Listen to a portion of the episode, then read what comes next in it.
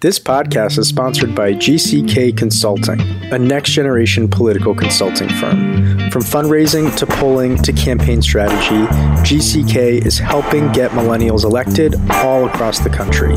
To learn more about GCK and their services, just go to gckconsults.com. Again, that's gckconsults.com. All right, now to the podcast.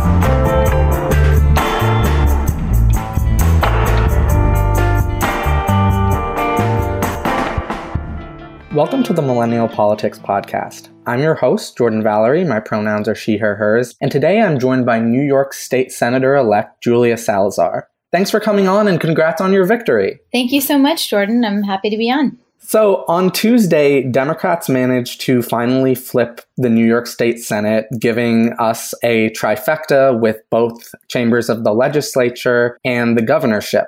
What exactly does that mean for the future of progressive politics? Yeah, it's deeply promising for uh, the future of progressive politics in New York State, um, and, and particularly our progressive legislative priorities. As you probably know, um, the Independent Democratic Conference, um, or the IDC, was um, a power sharing agreement, um, a group of Democrats, most of whom were were voted out in this election cycle who were maintaining um, a, a constructed Republican majority in the state Senate for the last several years, um, and and as a result, were obstructing longtime efforts to pass really important progressive legislation, everything from the DREAM Act to defend our undocumented and immigrant neighbors to to passing the Reproductive Health Act, numerous other uh, legislative priorities for progressives in New York. So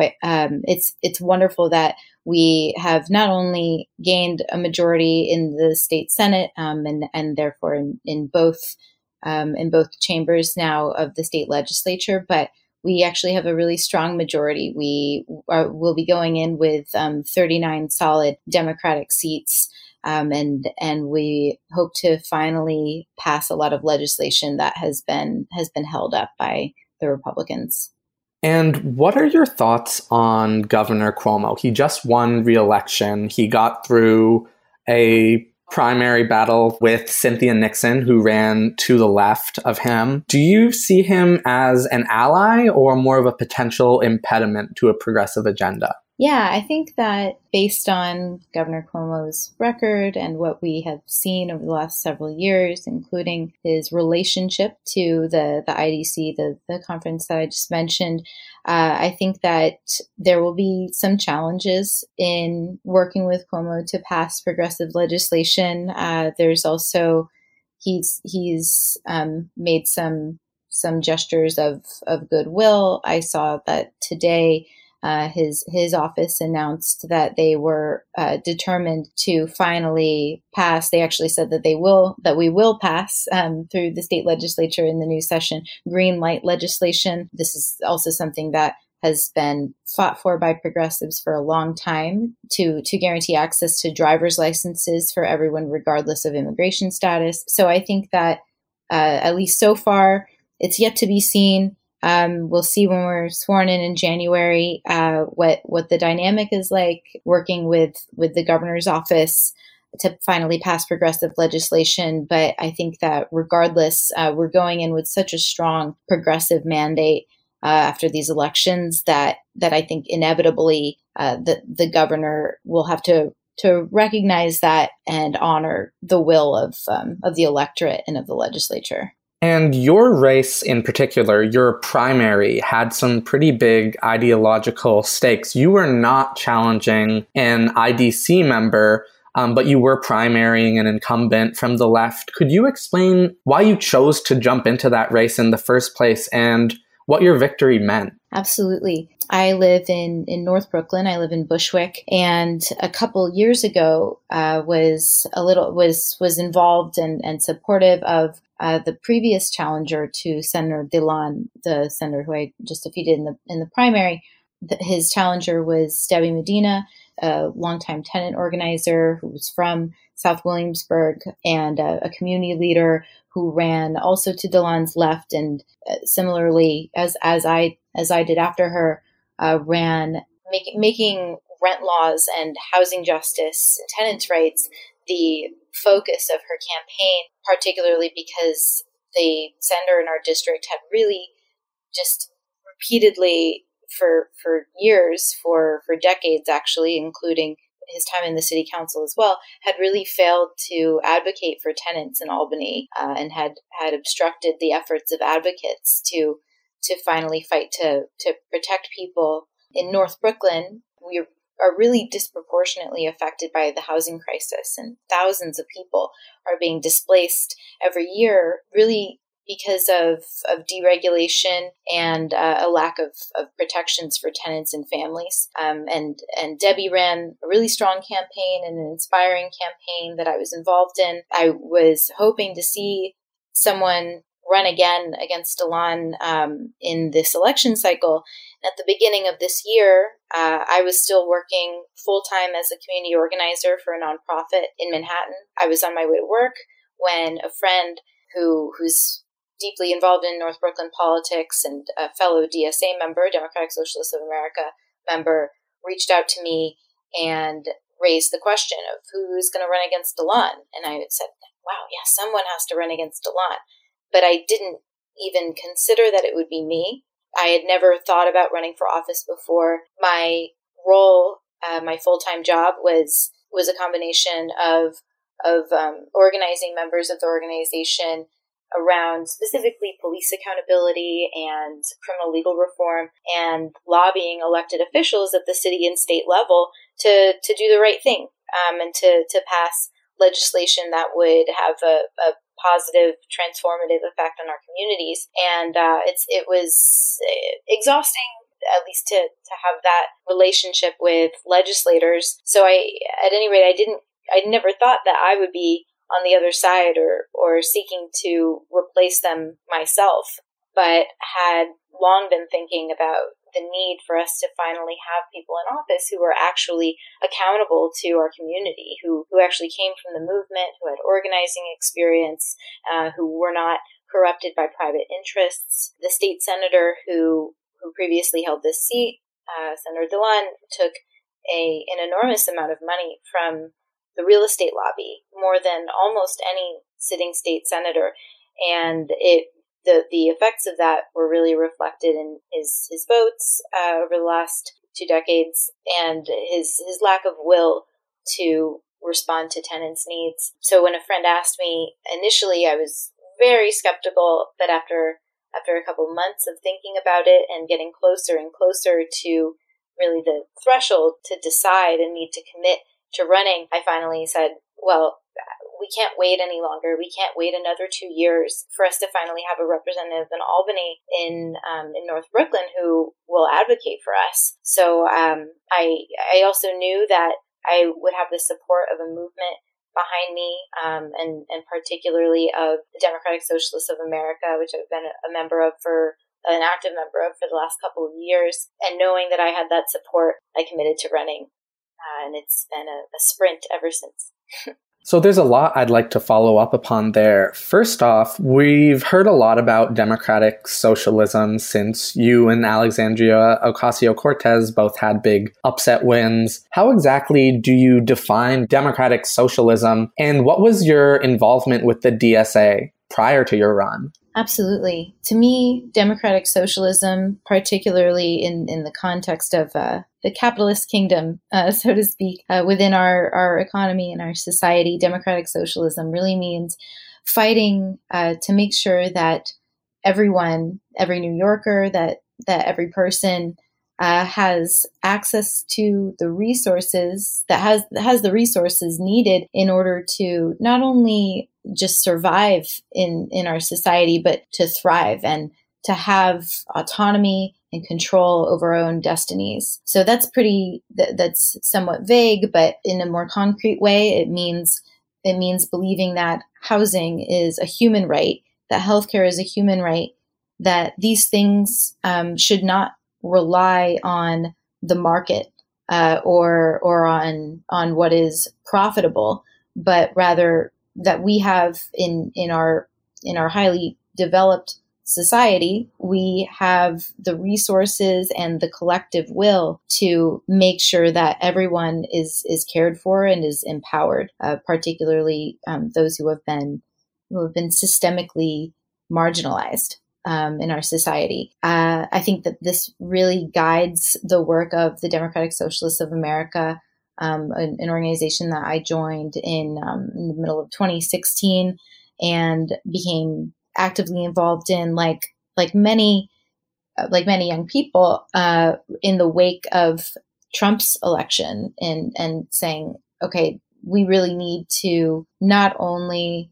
continue the, the work that, that we're doing in our communities, but we need to fight to build an alternative to uh, the way the way politics is is being done uh, on the left, particularly in the Democratic Party. That we needed to to build a, a stronger alternative that actually captured the the politics of of the electorate because it didn't seem that that there was someone speaking for us. Um, and and so that was initially how I became involved in the DSA. I have been super involved in the the New York City chapter and in the North Brooklyn branch, as well as the Socialist Feminist Working Group, DSA.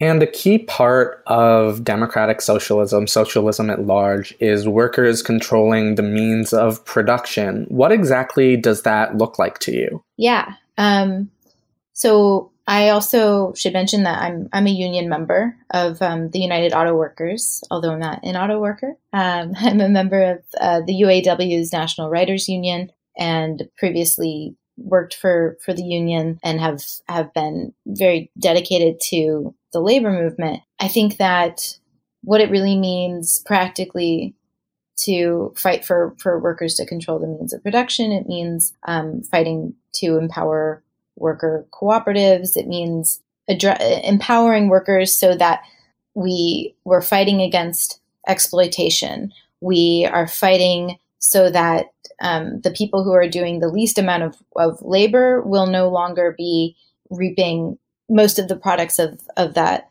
labor, right? That that the boss is no longer should should not be making double or triple or in, in most cases um, in in corporations um, in the United States making many, many times, um, hundreds or thousands of times the salary of, um, of an everyday worker for the business. So I think it, it means fighting, uh, practically speaking, policy wise, fighting for fairer wages, fighting to make sure that the very wealthy, the 1% and, and the wealthiest in our society are paying their fair share of taxes, um, and and that the tax burden isn't on um, on working people, uh, and making sure that that workers are protected uh, by unions and and by labor law, um, and by by any means possible. So, in terms of a living wage, $15 has been the popular proposal that progressives are making, but in many areas, that simply isn't enough to ensure housing security, food security, um, and the basic living standards that we're talking about. What does a fair wage look like to you? Um, a fair wage to me, it I guess it, it can depend on on the place. I think that a fifteen dollar minimum wage is is absolutely essential, um, and I was delighted to see the fight for fifteen win in in New York State. I think that we we definitely have to keep pushing. Uh, it's still harder. It's it's very very difficult to live um, on even even working full time on a fifteen dollar minimum wage in in many of our communities, including in in North Brooklyn. And we know that it's it's possible to to guarantee a higher wage for workers. Recently, just this year, um, just a few months ago, uh, RWDSU won a, a drastic increase in the minimum wage for workers in New York City area airports, for example. Uh, union members um, for who, people who are actually who are members of 32BJ and Unite Here, uh, Local 100, they won, I, I, believe it was an $18 minimum wage. I think that that we need to continue to fight to make sure that everybody is is paid a wage that actually allows them to live in dignity. And I think I think even beyond in in addition to fighting for a, a universally fair uh, minimum wage, we need to be fighting to make sure that everybody has has the benefits that they need. Because even if you if if we do increase the minimum wage, um, if people still aren't able to, um, if their employer isn't providing health care, um, and the state certainly isn't providing providing health care or a way for them to to get the benefits that they need, then then the wage isn't going to be enough and and people are going to continue to spend all of our of our salaries on on health care, on benefits, in, in the case of North Brooklyn, on exponentially rising rents. Uh, so it's really critical that we continue to fight for a minimum wage and for a living wage for all workers, including tipped workers. Hey everyone, I'm Nathan. And I'm Dylan. And as you know, Millennial Politics is totally independent and volunteer run. That means every podcast you listen to, every article you read, and every tweet you see is created by a dedicated team of volunteers. It also means that we can say what we want to say when we want to say it, but we rely on listeners just like you to support our work. We hope you'll consider supporting us by subscribing at patreon.com slash Politics. Every dollar will go directly towards our mission of shining a spotlight on progressive candidates, causes, and organizations. And if you subscribe at the ambassador level or more, we'll send you a free copy of How Our Government Really Works Despite What They Say. It's an award winning book about the intricacies of American government, and you'll get to join our exclusive ambassador Slack channel and get to hang out with us all day, every day I pretty much live there. So if that appeals to you, come join us. And we want to give a very special shout out to our executive producer, Greg Stevens, and our producers, Brad Tracy and Renee Garcia Brown. Again, if you want to continue hearing interviews and conversations just like this one, we hope you'll visit patreon.com slash Politics. That's patreon.com slash M-I-L-L-E-N politics and join the movement. All right, now back to the show. Earlier, you mentioned your work with criminal justice and police reform. Could you tell us a bit more about that, as well as how you'd like to translate that work into legislating in the state senate? Um, I previously was working for an organization called Jews for Racial and Economic Justice that uh, has been working in New York City, for about 28 years. Um, and we were part of a much broader coalition called the Communities United for Police Reform Coalition of, um, of community based organizations, unions, legal aid attorneys, etc., who were fighting to hold the NYPD accountable as well as fighting to end mass incarceration. Um, and and fighting to protect people who are really disproportionately affected uh, negatively affected by the criminal justice system in New York State.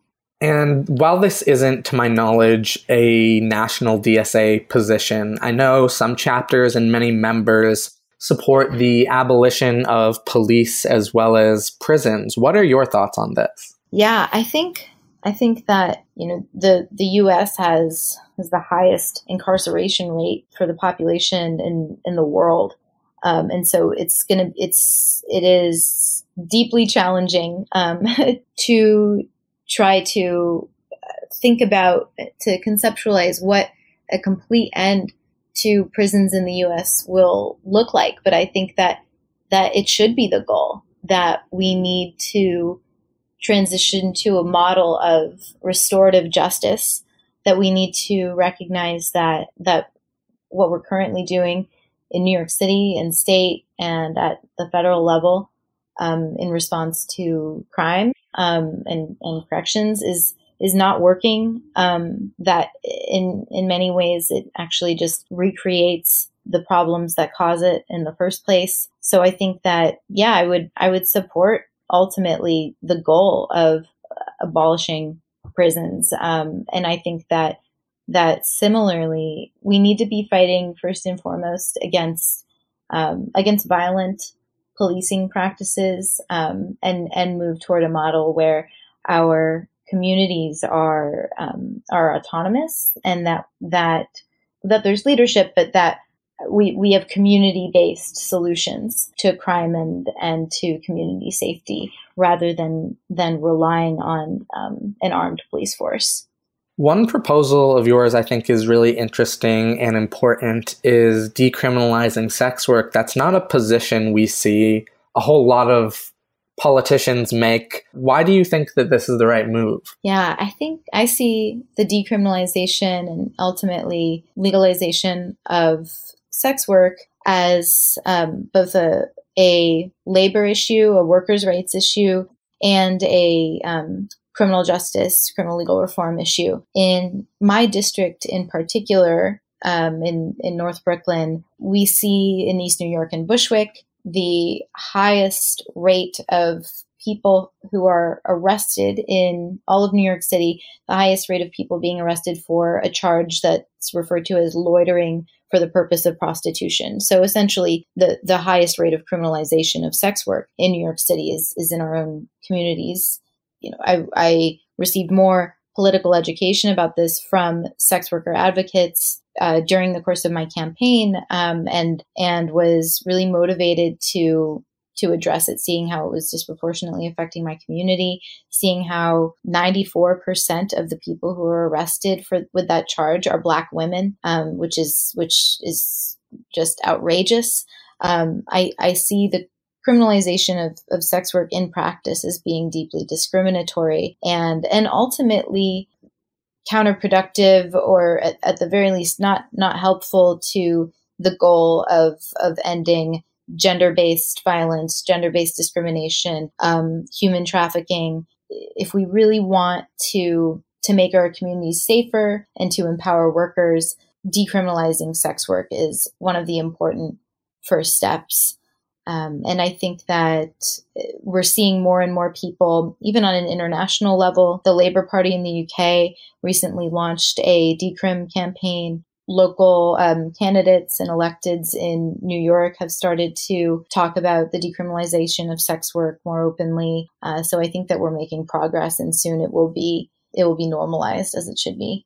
So, with the sex work community and the other communities who supported you in your run, what will you do to stay accountable to them and ensure that there is open and continual communication as you do get busier as a state senator? Yeah, I think that for any state senator, this comes down to a couple things. Um, when I when I ran for office, uh, I made the the commitment um, and have maintained the commitment um, of never taking money from from corporations or from from the real estate lobby so that I would be independent of private interests and would truly be accountable to uh, to my constituents and to our communities. So I think I think that that was that was important and will remain important even as I transition from from being a candidate to being a state legislator. Uh, that it's ultimately it's about who I remain accountable to and who has my ear. The way that I will need to implement that in practice is, is how I form my my staff, uh, especially in the district. We want to give all of our of our resources really to to communicating with the community constantly, um, to organizing. I'll have organizers on staff to a model that I think we're going to see more and more of for for elected officials to be actively engaging with the community. Um, it means that my time when I'm when I'm not in Albany um, and directly working, eh, conferencing and working on legislation, I will be in the district and spending time time in the community, um, so that I always have my ear to the ground. When we think about state politics, we usually don't talk about foreign policy, but given your some of your positions, there has been uh, a fair deal of attention put on your foreign policy. Could you tell us about that? Sure. Um, I mean, I think that uh, it's true that as a state legislator, I don't expect to have um, a lot of influence on foreign policy, uh, and additionally, I, I have sort of two perspectives on this as a democratic socialist. One is that I the belief or the saying that that all politics is local. That I want to. I think I think it's I will be most effective in focusing on the constituents who I represent and what their needs are and and what our priorities are as a district. However, at the same time, recognizing as a democratic socialist that we are part of an international movement and and that what we do and especially living in the United States and in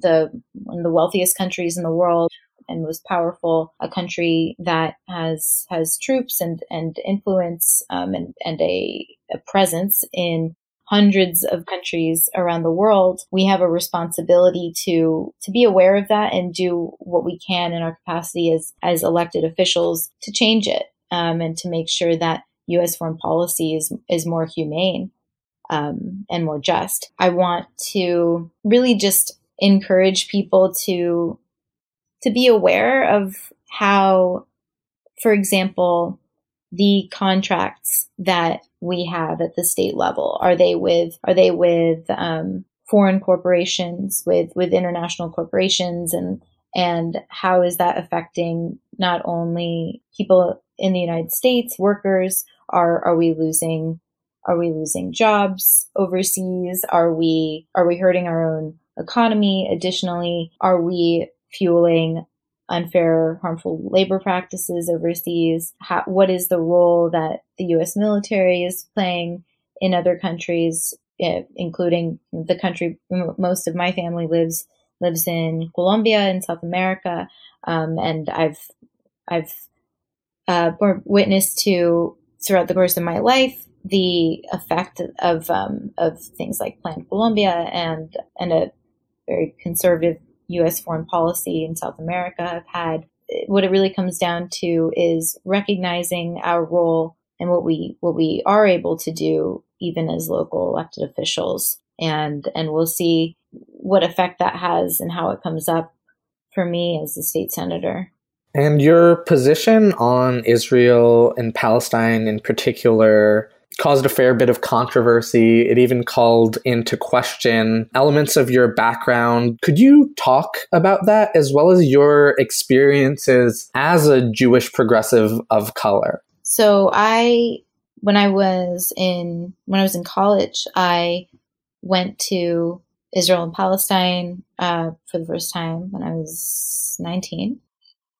The, experience I had there really challenged um, what I had been taught, what I had learned, been exposed to about um, about the situation on the ground um, in in Israel and and the Palestinian territories led me when I returned when I was still in college when I returned to the U.S. to become actively involved in uh, Palestinian solidarity activism as well as pro peace um, activism around specifically around the the occupation in in Israel Palestine. And I I studied it in college simultaneously. I was and remain part of um, a vibrant progressive Jewish community in New York. Um, and of course there there is a lot of controversy and and and emotions run high around the issue of Israel in the Jewish community. So so I think that that's that's where the tension is. For me, it isn't a an obvious tension. Uh, I think that as an American Jew, um, and certainly as as a Jew of color, as a woman of color, I am determined to to speak out against oppression wherever it occurs, um, especially when the United States, when when our State Department, when our government play a critical role in upholding um, an oppressive occupation in in the Middle East. You know, a lot of also a lot of the the organizing that um, I was involved in in in college, whether it be um, through If Not Now or Jewish Voice for Peace, uh, was really was really meaningful to me um, and remains meaningful to me, even even though I am mostly my my focus has shifted, and um, I really my capacity is limited to advocating for my community in North Brooklyn. I definitely still maintain that as as Americans and potentially as as Jews, we have a responsibility um, to speak out for the oppressed and and to recognize um, that the relationship between that and and what the Jewish people have faced historically. Yeah, I think I think that there's a, a pretty powerful lobby for for U.S. interests in Israel that wants to to silence uh, American Jews who speak out or who are critical of, of Israel and the Israeli government. My being a Jew of color from an unconventional, unconventional background, um, that it made me uh, particularly susceptible to to their criticism. But I think there are a lot of other, you know, I'm a member of, of JFREJ of Jews for Racial and Economic Justice, which is a Jews of Color caucus, doesn't particularly focus on Israel Palestine, but is um, deeply progressive and and committed to fighting injustice here and um, and globally, and and that there are many other Jews of color who who are really in this movement together. And so I'm I'm just one of many. And lastly, how can folks connect with you, particularly your constituents? Well, I will continue to, to be engaged on on social media. Um, it's it'll go beyond the campaign. I intend to be super present, um, continue to be super present in North Brooklyn um, and and in my district. I want to be as accessible as possible so tweet at me, um, send me, send me a DM. Um, sometimes it takes a, a, little bit of time. Hopefully, you know, things, things are becoming more manageable now that, uh, we're, we're closing out the election cycle, um, and transitioning to everyday life again. but yeah, I, I really, my, I mean, my favorite thing is to engage with people about ideas, um, and, and certainly with other young people. We're in this together. So I hope everyone will feel free to reach out. Okay, awesome. Well, thank you again so much for coming on, and we hope to get you on again after you're inaugurated to the state senate. Yeah, that that would be wonderful. Thank you so much. Yeah, of course. Now, lastly, to our listeners, make sure to follow Millennial Politics on social media, subscribe to the podcast on iTunes, and tune in to the Progressive Radio Network every week at 8 p.m. Eastern to hear our newest episodes. Thanks for listening.